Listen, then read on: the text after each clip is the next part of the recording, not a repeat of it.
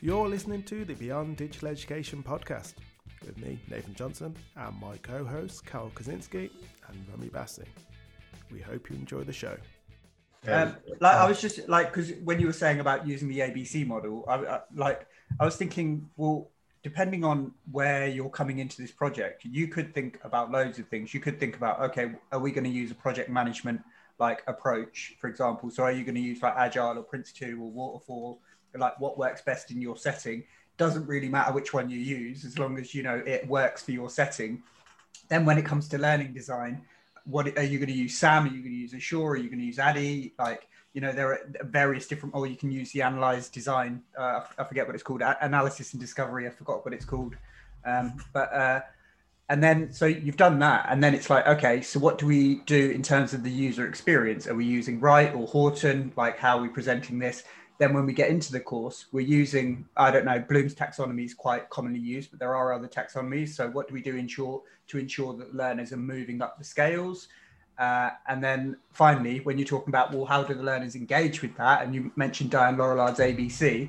So there are all these, like they're at different stages. So you kind of need a framework for each of these. And it doesn't really matter which one you use, but you need to say, right, you need a framework for all of these so that we all know what we're doing. This is the one that the university is using. There are others, but this is why we use this one. Um, and this is where we'll get you to. I did also share a link with you guys, actually. It's a, it's a paper that I read uh, this morning, actually, for a, a kind of reading group that we've got at work. Um, but uh, it's, um, it's about um, games and people, how people learn when they play computer games. Um, and you might find it quite interesting, but some similarities are pulled out between how we produce courses uh, at work and um, and the games that I pulled out were things like narrative. So there, there needs to be a strong sense of narrative, both within a course and within um, within a game, so that learners understand what they're doing. Um, the uh, sense of character. So who are the, who are they playing in the game, and, and what role are they taking in, a, in in learning? So are they taking on the course of learner? Are they taking on the course of, I don't know, maybe someone who's a bit more experienced? Um, feedback that you get in games, and we expect people to have feedback when they're learning. So instant feedback for certain tasks, but then kind of more structured, detailed feedback for bigger ones. Smaller tasks should build up to bigger tasks. So the, ga- the the skills that you learn in early parts of games build up to more complicated tasks, like be- beating the big boss later. Like, how do you think about formative assessments and then like final assessments, like yes. summative assessments as a result? Like, yeah. Are they learning the skills which is going to get them to their assessment? Yes, and, and introducing them to it as well, because yeah. I mean, I, I played quite a few video games, and the idea of coming into a game not knowing the controls, not know how it works. Mm. It's it's that kind of step-by-step process of, okay, you don't know how this works, so we're going to introduce different things that kind of explain how it works, and then further on, we'll then utilize those skills to reinforce yeah. that learning. And then later on, like you say, you've got your big boss where you're using all these skills that you never knew before, but now they've just been ingrained, and you're just like, and actually looking back, you're like, well, two weeks, three weeks, so I didn't even know kind of how to pick up this control and what buttons that I was meant to use. But now it's just second nature to me. Um, well, I, I remember on the uh, the Mega Drive and the Super Nintendo, when we had those, you used to have to read the instructions from the booklet, so you wouldn't get like, a tutorial. But no, I was thinking, oh, that's like a flipped classroom, isn't it? Where you have to do the work before you start the the, the fun practical exercise. But now they teach you in, in the game itself. So you learn all of those skills in like these basic low stakes exercises. And that feeds into the other thing that games let you do. They let you learn through failure. So failure, if you die from the boss, it's not necessarily a bad thing, but you, you're like, okay, well, what did, what happened? What did I do wrong? And then I can go back and kind of deal with it in a different way later on. Um, and chunking, chunking's another big thing about games. They, they break things into missions or tasks or something like that. I'm like, there are so many parallels here that we could use in order to make courses more engaging, more interesting. Um, but what the university needs to decide, agree upon, and then stick to, rather than chopping and changing to something else after a year because it hasn't quite settled after a year, is what do we really want to do with our courses? How do we know these are good courses? Yeah, yeah. And I mean, if you if you move into an external market, then it's it's less about kind of that internal who are we and more about how we position ourselves within an international market, and I think that that's huge. Um, but yeah, I don't know. I don't know. I, I don't know how how we're going to crack that, if we're going to crack that. Um, but I think we've got to crack that early on.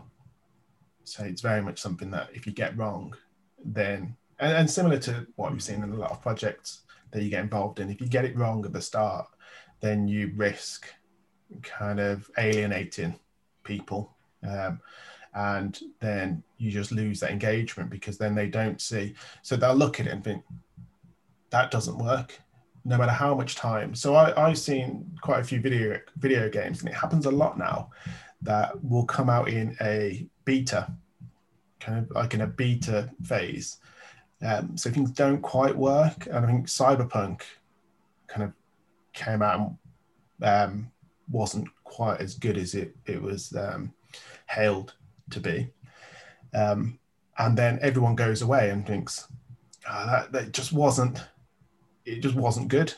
So no matter how much development you put into that, it's kind of like you, you kind of, then you're trying to get back those people that kind of you've lost.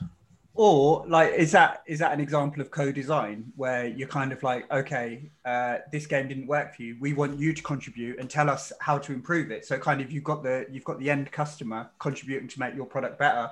I mean, uh, we've we've spoken about it before. I used to speak about it in the office around, why aren't we getting the learners who've just done a course to feed into the next iteration of the course in order to make it better? They've just experienced it. They'll have an understanding of what did and didn't work for them. And although it's not the complete picture, and, and so when you're talking about implementing a strategy that works across the institution, maybe bringing in other voices, just like, you don't have to mandate it, but opening it up to academics and learners so they feel involved and part of the process. I know we, how challenging it is. Are we agile? Are we agile enough to make that work? Because that's such a good idea, and that's, I guess, what that's what an evaluation of a module is for. But it's it's quite difficult to get changes through. Now that's changing a lot now because of COVID and how kind of we teach, and we need to be more responsive. Um, but still, kind of, are, is the expectation that a student feeds back and a tutor then goes in and redoes certain parts of their courses alongside a lot of the other work that's going on? So I'm suggesting a step further than that. I'm not saying that they just feed back. I'm saying they're actively involved. Like, you get them to buy into the process so that when you do roll something out, it's actually had input from everyone. So like, it's that whole idea of brainstorming. When you're brainstorming, there's no bad ideas. You're just getting everything on paper, and then you're refining and drilling those down. So if, if a, like, you know, uh, one student's made one point, that doesn't necessarily mean it will definitely be incorporated. There are other things to consider, like, does it add to the learning? How much work will it involve? Is it technically possible? Is it still accessible? There's all of these things, right? But Isn't... you should at least listen to those and then articulate to the learner why those things haven't been incorporated. So then you've got a running list of, these are all the things that were brought in, these are the reasons why we have put this in or haven't put this in, this will come for the next iteration that we do, or whatever it is. I think that would be as well the perfect um kind of the practical task for future labor market, because actually you incorporate, you include students in this kind of design process, and you teach them through this exercise. You teach them a lot of exercise, a lot of skills that are essential for the labor market. Because frankly, like all of the N S S scores or a lot of the module evaluations, at the moment, they are used, frankly, for the academics to get the promo promotion. They not necessarily measure the quality. I sorry, Remy, I know that you are laughing, but that's the truth. Um, and it's, of course, I'm not just kind of talking about one institution, but I've been working in different institutions across the U K H E sector, and I've been working at HISA as well, so I kind of, you know, know what I'm talking about. And and it's It doesn't, the, the, the satisfactions, uh, module satisfaction surveys and things like that, they don't really meet needs or requirements for, for, for academic uh, or for instructional designers to improve on the courses. It's just for the maintenance of the status quo. And the questions are, are you satisfied with your learning? Are you satisfied with the, with the module? And these are not meaningful questions if you dive deep um, into the kind of the core of learning, because learning itself, it should be challenging, because the most, if you're looking at the areas of growth, the most growth that you experience is when you come out of your comfort zone. And it's, by definition, coming out of the comfort zone, it's not an easy task. And of course, you can get accustomed to it. And if you are training quite a lot, or if you're are if you are learning, you can get get used to that. You can get to know uh, like this. But for some people, especially at the beginning, in the first two years maybe of academy uh, of academic journey, that's not the, it might not be pleasant thing. And on top of that, it requires a lot, hell, a lot of changes in personal life. You know, you move out of your house, there is a lot of challenges, you're going into your adulthood and things like that. So by definition, the students who are completing those surveys are might not be in the best place. So their opinions might be biased. So why do we ask those questions in the way we ask them? If we use the models that you propose, Remy, I think it will be much more inclusive, actually, and we would get much more from students and teach them at the same time much more skills that are essential for the workplace. Yeah, and I'd also add that that doesn't necessarily need to be the end of it. So like you go through this process and the students are fed in, but you might get students or academics saying this doesn't work for us. And I think you also need to then decide on effective ways of channeling that feedback back into the group. So it's not like, I don't like this, I'm not going to do it. It's like, okay, you don't like this. What don't you like about it? What doesn't work for you? And then working, trying to work that into any process that you've got or any, any kind of um, planning tools you've got. Yeah, I just sent I sent kind of um, a kind of the Delph, Delphi method, and I've I, I I'll be honest with you, I heard about this yesterday or this morning because we've been working quite a lot, um, and it's all about kind of the involvement of the people that matter, and like you say, getting students involved, co-creation, um, but kind of giving them giving them something, um, because at the moment we we kind of don't have that much. So giving them a proposal, letting them see that proposal, letting them feedback on that, then going back to them, refining it, um, whether that's using students, whether that's just and just getting everyone involved at every stage. Um, and I find it interesting working in a kind of H E institution that is a large, very large, um, and how separate all the different elements are, and how you think, oh, it should be so easy to do something like this, and then you actually sit down and you're like, oh, there's like a hundred mo moving parts um, that all have to be on board with this. Then it just, yeah, then it just feels like kind of we we haven't quite nailed this on campus yet. Um, Go on. Uh, I was just going to say, conversely, though, um, the pandemic's kind of opened up opportunities of the different parts of the institution working together in a way, it's, particularly in your own teams, like the, the, the uh, teams that we were working in together, like they're all working together now in a way that they weren't before, right? So yeah, yeah, definitely, even, definitely. Even though you're not on campus and you, you were saying that was a bit of a struggle, actually, this has made things a bit easier to work together collaboratively, and maybe part of why there were so many different moving parts is there wasn't any standardization across the colleges. So this is like the really early days, and it will be a bit challenging, lots to unpick to begin with. Um, and it will probably, it'll probably be like, you know, a good few years before you start to see the rewards filtering through, because it, it's going to take a couple of years to develop those plans and courses. And then it's going to take another couple of years before students start feeding back on those courses which have been delivered. Um, yeah, but yeah. how how how does, because I was in a I was in a, a, a community of practice, um, and we were talking about open educational resources, um, and one individual said, okay, but how do you sell that? How do you sell that to management? Um, and the idea of changing culture, it's not something that happens instantly, and it's not necessarily something that you can put a monetary value on. It very much is kind of changing the way someone kind of thinks about or approaches um, something. And is that is that one of those kind of, I don't know, airy, airy very ideas. I don't know. I'm not sure I if mean, that's there, effective.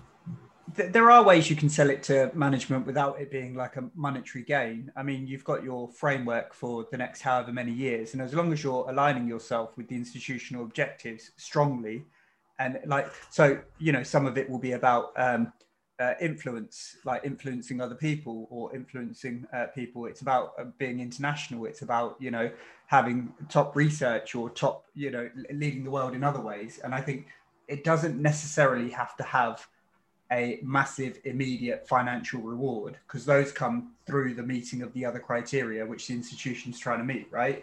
And so if you've got a strong enough case that says, yeah, we're hitting all of these objectives, it, like, and it's costing next to nothing above what we're already doing because the team are already employed in-house and they're experts in their subject, just let them get on with what they know. Um, but you need, you need a champion to write that business case for you, because business cases aren't easy. Yes. Um, and they need to be worded in the sort of management speak that appeals to them, in order, yeah. and they need to be coming from someone with enough clout that people will read it in the first place. Yeah, and I think it's a buy-in as well, buy-in from the, the, the people on the ground.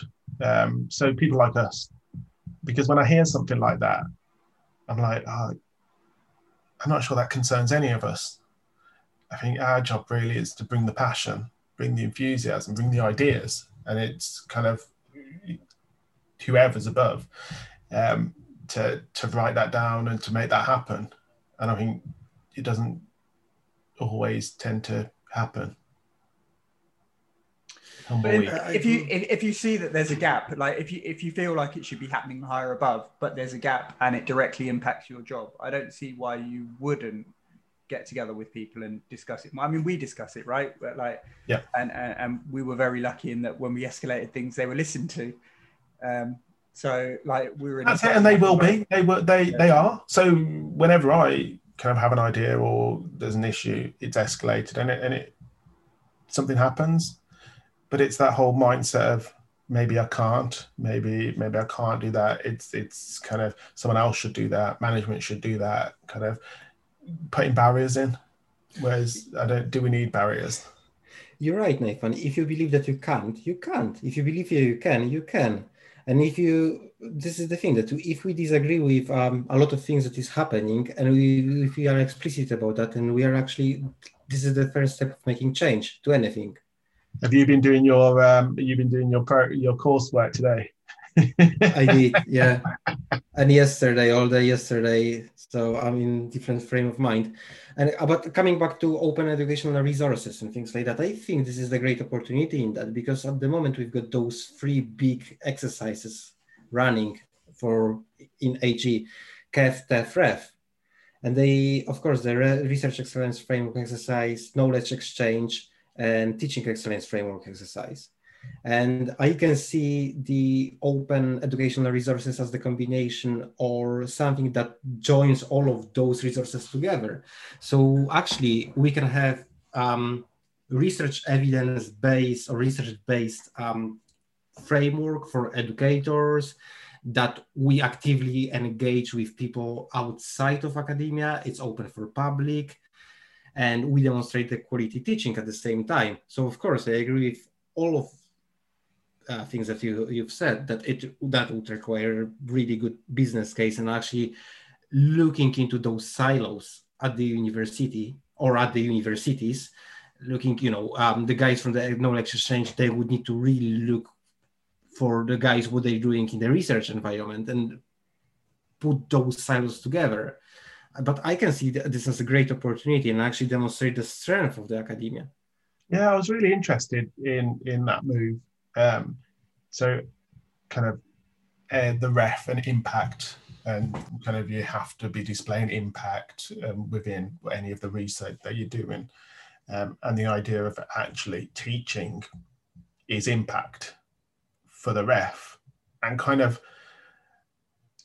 that for me was quite, well, that for me was great, because actually like, well, even at a research intensive institution, we can, we can kind of showing people that you can focus on teaching, you can use some of this research and you can make you can make the experience better for students. It doesn't just have to be teaching and research separate.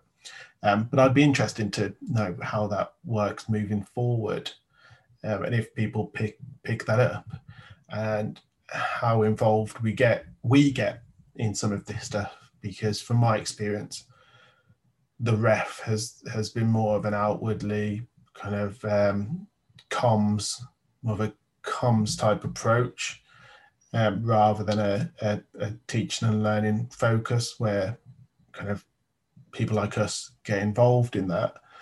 Um, so I, I kind of fear that there's the potential of missing a trick, of of getting on the, getting in on the ground of some of this kind of teaching that is that is based in some of the research and the ref um, the ref studies.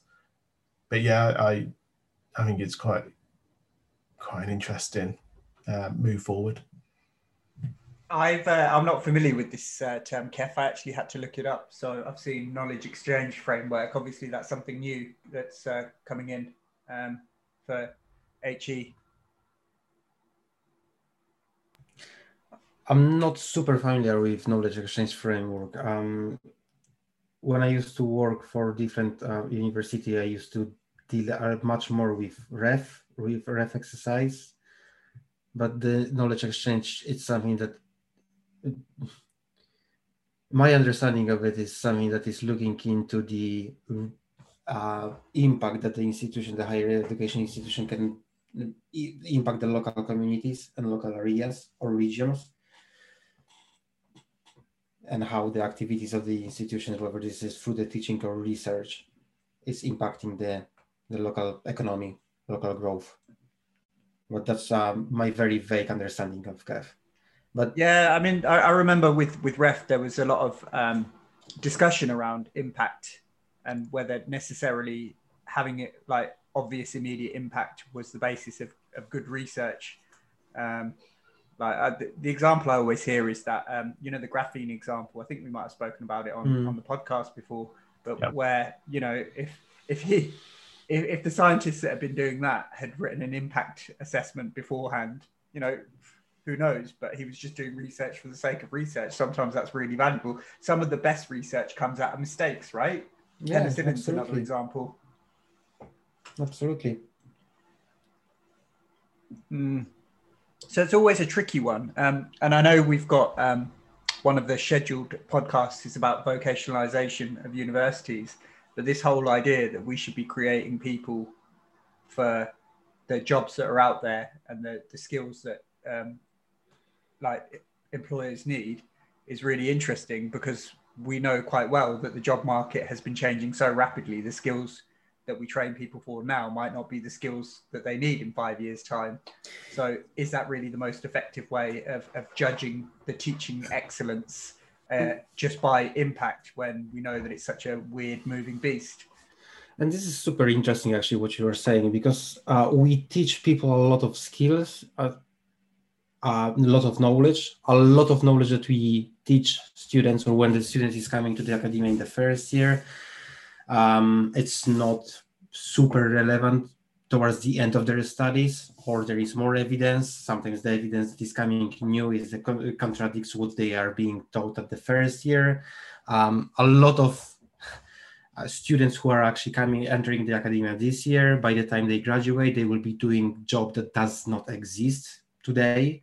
So we focus on all of those things, and we, academia becomes something that, if you're looking at the job market, you know, everyone has to have the degree, or and the degree is got to be second upper, and people are becoming, our students are becoming obsessed with that, and they are entering the academia. Of course, I'm not talking about this is the case for everyone, but certainly for a certain number of people are entering the academia.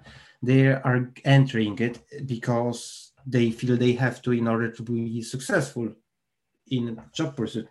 And even though we know that you will won't be working in your selected career, perhaps over your course, uh, over your professional career, you will change the course of your employment. So actually what you need to do, you need to be flexible. And the fact that I'm qualified as a psychologist, for example, it doesn't mean that I won't be an educator, or by the time I get to forties, I might decide to become pilot, or whatever. I'm basically talking from my experience now. But um, so actually what I think we would need to really focus on is teach people how to learn effectively. And Frufau, I don't know what is your experience, but my experience in the education, and uh, bear in mind, I had all of my uh, education up to A level in Poland, and then I moved to U K to complete my undergrad and postgrad. Never, no one ever taught me how to learn. Never. You know, the last thing that I was taught how to do it was just like taught how, how to read when I was five or six. And, you know, that my granny did that for me. So this was the only one element that, and then people were saying, oh, you know, you cannot concentrate, or you are in the class with the thirty people and people, are, everyone is taking a mic, and you know, how is it in the primary or secondary school? And then you are being blamed that you cannot pay attention. Like, seriously, no one ever taught me how to pay attention. And now I'm like, I don't know, eleven years in my postgraduate studies. I did like different um, degrees and stuff, or tenth, I don't know. Um, and no, uh, no one ever taught me how to be an effective learner. Um, I, I do have a point to make on the back of that, but just to say on the back of your story, I, I can believe every word you said about uh, the, the comments you were getting about uh, your, your school life. Um, but uh, on the more serious point, um, you were saying no one no one taught you how to learn. Uh, just to draw a parallel back to the, the um, games uh, article that I shared with you all that I was discussing earlier today, someone raised the point of, the game doesn't teach you how to beat the levels. The game teaches you how to play the game. Like, so in those early stages, they don't te they teach you the skills that you require in order to play the game, rather than here's a walkthrough of how to complete every level. And I feel like, in a sense, by uh, targeting specific outcomes, we might limit ourselves. Um, like, when I say outcomes, I mean in terms of skills for jobs. We might limit ourselves because we're, we're teaching them these really specific skills that might not be the relevant skills they need. Instead, just as you said, what we should be teaching them is teach them how to learn. So teach them how to have a thirst for knowledge, teach them how to research, teach them that when they go into the world of work, even though they might not be the complete package, they have that skill set that will enable them to learn the additional skills later on. And something that we mentioned in a different podcast is kind of um, curating, whether that's creating material, um, critiquing kind of material that you find online. Um, so fake news and all of this kind of stuff. Um, yeah, it's something that, because everyone, at the moment, everyone wants to do workshops and training and teaching people how to use stuff. Um, and I'm very much kind of, I'd really like to teach someone how to use Google effectively and how to, and how to search with Google. Well, just kind of how how to type in an effective search term that gets you what you want. That for me would solve so many of my issues, because now maybe I'm just highlighting my lack of knowledge, but when someone comes to me and says, oh, I've got this problem, the first thing I do is Google it and, and search for it and potentially copy and paste the, the response to them. What's really strange is that the libraries um, at, at many uh, higher education institutes offer some fantastic services around uh, literature searching and things like Google searches, using Booleans, things like that. And I'm like, but this is like one step more complicated than just a simple Google search. And like, yeah. if, like if everybody's being armed with these skills, why don't they have the skills where they can just find something online and then assess its quality, um, like, you know, its validity and reliability? Um, just there and then, right? Uh, I just find it bizarre that they can do the more complicated thing, but not the easier thing. Yeah, yeah, and sometimes there's that missing link. So there's the potential of, okay, I can do that, but I don't know how to, I just don't know how to search. Well, actually you do. It's just, yeah, just haven't put two and two together to understand that actually it's a lot easier to do that. You just maybe haven't been taught that how to do it, or how easy and effective it is. Mm.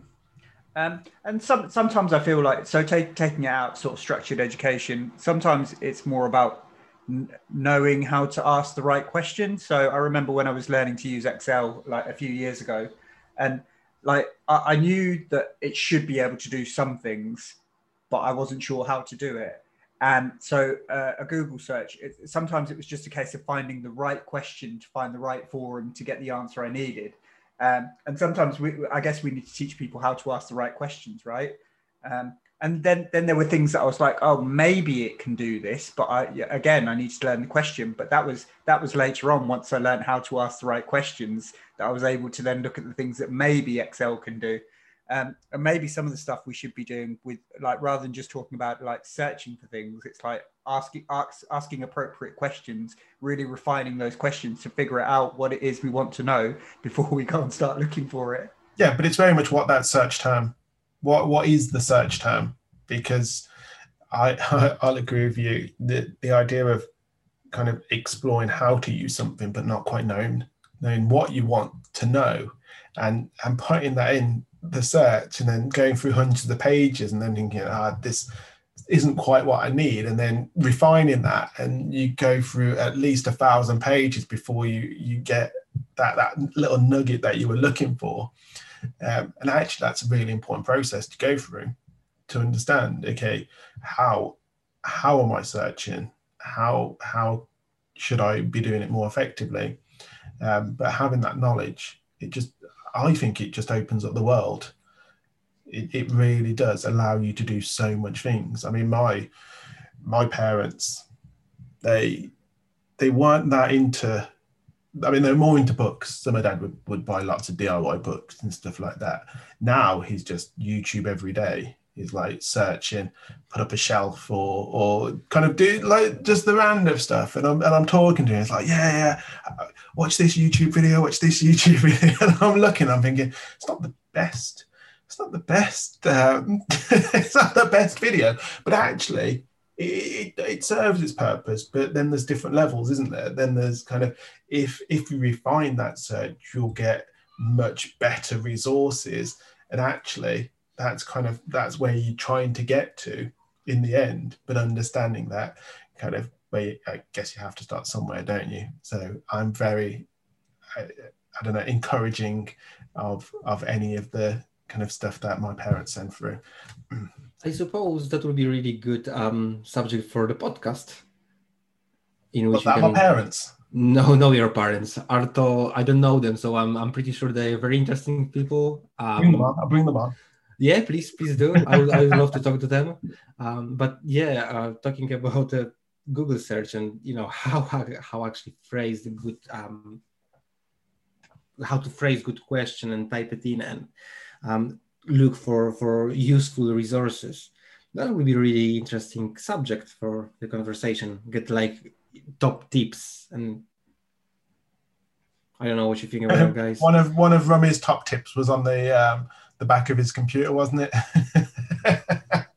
Have you tried web searching that? Oh, one of my favorites is uh, L M G T F Y. Yeah, that's right. Um, which is a site which you can send people a link to, obviously, uh, which is uh, like, do you know it? Let me Google that for you. Um, you have shown it me. Yeah, but I haven't, I haven't quite used it yet. Uh, I don't know if you've ever seen it, Carol, but uh, I'll send it to you. And if you, if you search for anything in here, Uh, so give me something you want to search for, and uh, I'll do it after the recording, because obviously this makes bad podcast material. Yeah, yeah, let's got, search for after. Got got a bit comfortable there, thinking, yeah, it's just us lot having a chat as we do about le learning design and like uh, challenges, uh, and then strayed off into something completely different. Um, yeah, well, I guess I mean, there's less. Um, we've talked about a lot. We've covered yeah. a lot of ground today. Um, If, I mean, if we haven't got anything else to to add, I mean, there's quite a few interesting topics to to look at in the future. Um, but yeah, I'll I'll say thank you, thank you for joining us. Um, thank you, Remy. Thank you, Carol. Thank you. And we'll see you on the next um, episode. You've been listening to the Beyond Digital Education podcast. If you liked what you've heard, please do listen to more of our podcasts, and please do engage with us on the topics we've raised.